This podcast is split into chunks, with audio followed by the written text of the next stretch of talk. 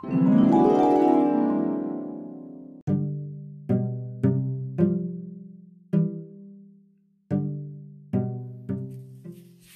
is everyone doing tonight? Thank you for listening and your support for all these years. Here is a sample letter that was generated with the help of a um, artificial intelligence app I don't remember the name of this app, but there's a lot of them in your app app store on your cell phone.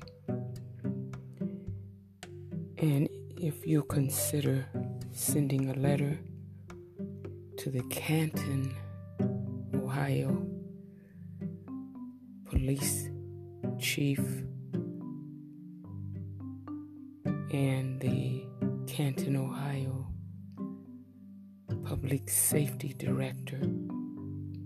Here's a sample of the letter that I'm sending. In the subject line, request for re investigation of Joe Block's death. Joe, J O E, Block, B L O C K, Joe Block's death to whom it may concern.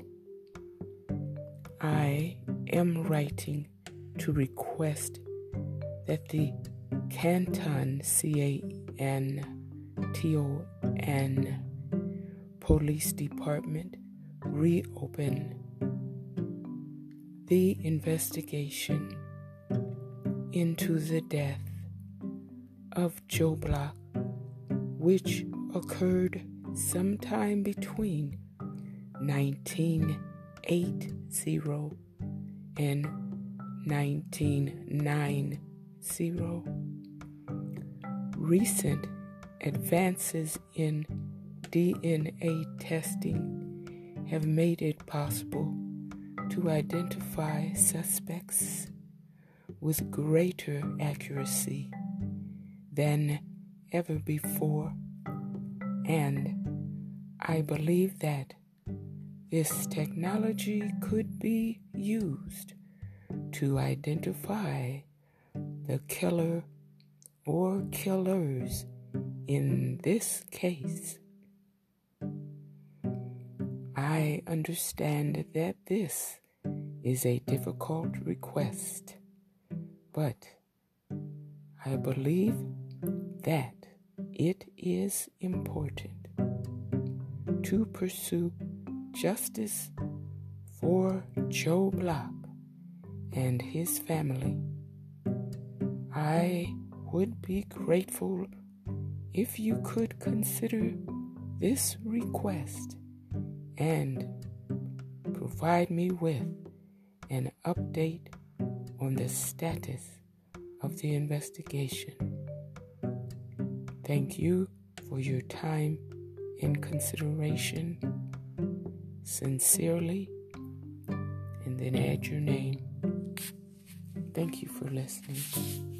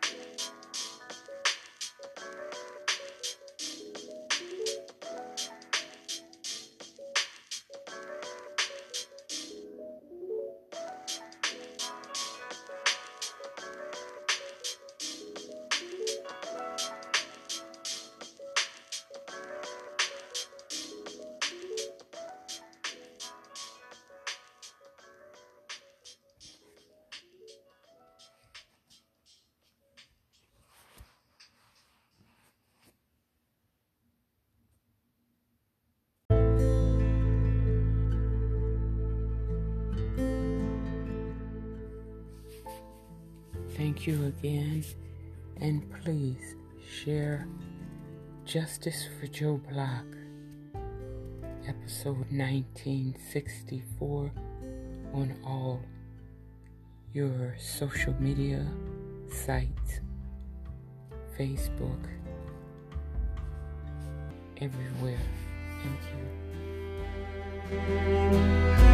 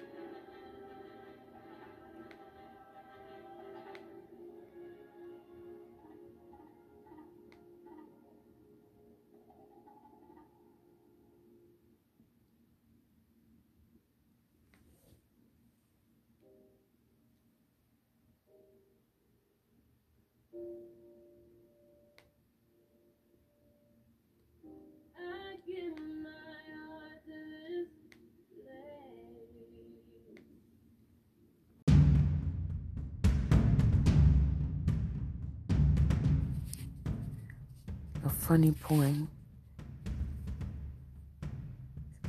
Prison Song Trilogy.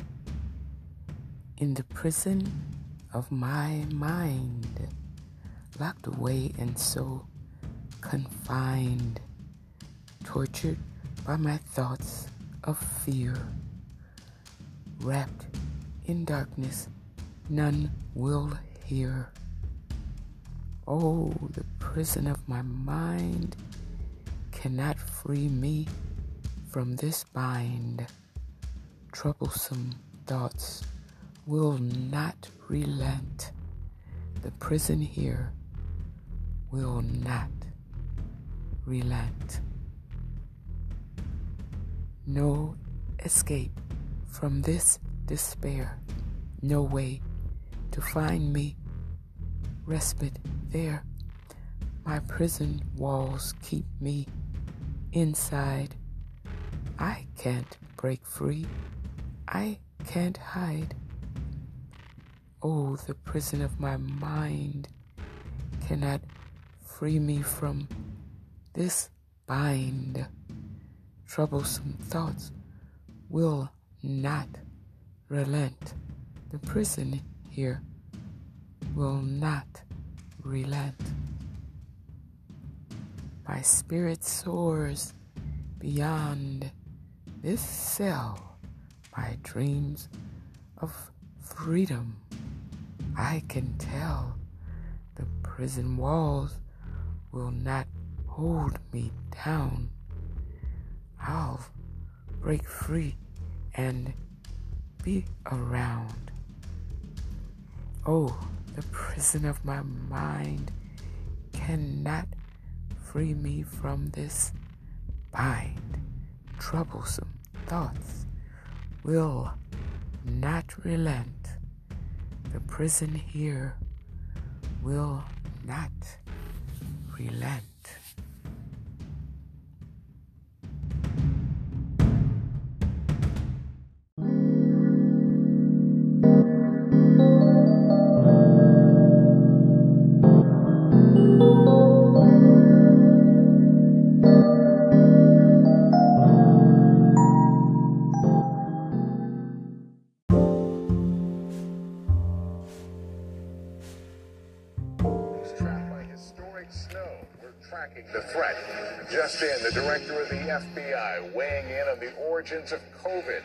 Said about the theory that it was leaked from a Chinese lab.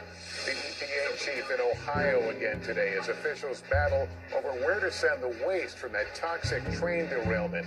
Why the EPA's plan to transport contaminated water to Texas is back on after local leaders objected. The new drone strikes deep inside Russia and our rare look inside Crimea. Will it become the new flashpoint in the conflict? The White House giving a deadline to remove from all government devices. Could the popular app be banned altogether in the U.S.? This is NBC Nightly News with Lester Holt.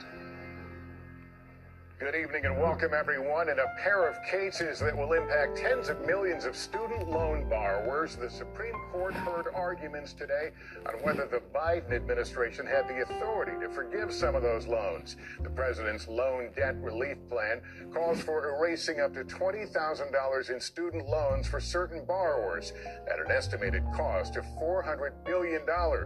But it was put on hold last fall by an appeals court. Today, the plan appeared to face new headwinds before the Supreme Court as conservative justices questioned whether the president was acting within the law.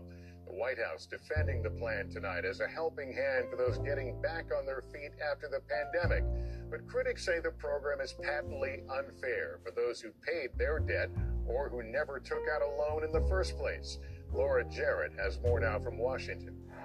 Tonight, the Biden administration's plan to wipe away nearly a half a trillion dollars in student loan debt facing a skeptical conservative majority on the Supreme Court. And along comes the government and tells that person, uh, you don't have to pay your loan. The financial futures of more than 40 million now in limbo. People like Maggie Bell, the first in her family to graduate from college, carrying $30,000 in federal loans. That is difficult. It's depressing, it's stressful. She wants the justices to uphold President Biden's plan to erase $10,000 in federal student loan debt for anyone who makes less than $125,000 and 20000 for lower income borrowers. Groceries are high, gas is high. Like seeing a vacation this year is very difficult for me, right? Um, and I'm not the only person in this boat. Liberal justices today saying the proposal will help millions left struggling after the pandemic. They don't have friends or families or others who can help them make these payments. The evidence is clear that many of them will have to default. But the White House plan is now on pause after six Republican led states and borrowers sued. Several conservative justices today questioning whether the administration overstepped its authority by going around Congress. Most casual observers would say if you're going to give up that much amount of money, they would think that's something for Congress to act on. Tasfika Rob is a college sophomore and son of a taxi driver. He didn't take out federal loans and says it's unfair to force him to pay off others' debts. I chose not to take this loan, even though I could definitely uh, benefit from it, and I needed that money, but I chose not to. So how is it fair to people like myself? I'm not able to um, get a single penny out of this program. Laura joining me live now. Laura, despite their obvious skepticism about the president's plan, the justices could still dismiss the suit. That's right, Lester. Several of the justices seemed largely unconvinced that the plaintiffs in this case were actually harmed and have the legal right to sue. Meantime, all federal student loan payments will remain on hold for at least 60 days until after the high court rules. Lester? Laura Jarrett of the Supreme Court tonight. Thank you. This evening, a state of emergency in the mountains outside Los Angeles where record snowfall has left many stranded, while tens of millions are under winter weather alerts. Here's Miguel Almaguer. Before sunrise, the state of emergency was ordered in the mountains just outside Los Angeles. Already buried under as much as seven feet of snow, trapped residents in San Bernardino County are rationing food and running short on supplies as another major snowstorm barrels in. Crazy, crazy storm. Never experienced this kind of uh, weather before. In Lake Arrowhead, Griffith Burdikin hiked a mile through waist deep snow to get to a gas station. Major roads are impassable, and many, like Teresa Grant, are stranded. We haven't seen a plow in days. The jackknife. This once in a generation storm shutting down more than 70 miles of Interstate 80, a lifeline for commerce. Luckily, I have my dad with me, otherwise, I'd be panicking. Nationwide, more than 10 million are under winter weather alerts. New York City today with its first significant snowfall as thunderstorms and the threat of tornadoes close in on the south. But back on the west coast, another whiteout is on the way. While it's beautiful in the mountains outside of Los Angeles, travel isn't just treacherous. For many, it's impossible. This car is buried under feet of snow, another storm tonight is expected, bringing 75 mile per hour winds and up to a foot of snow. Lester? All right, Miguel Almaguer, thank you.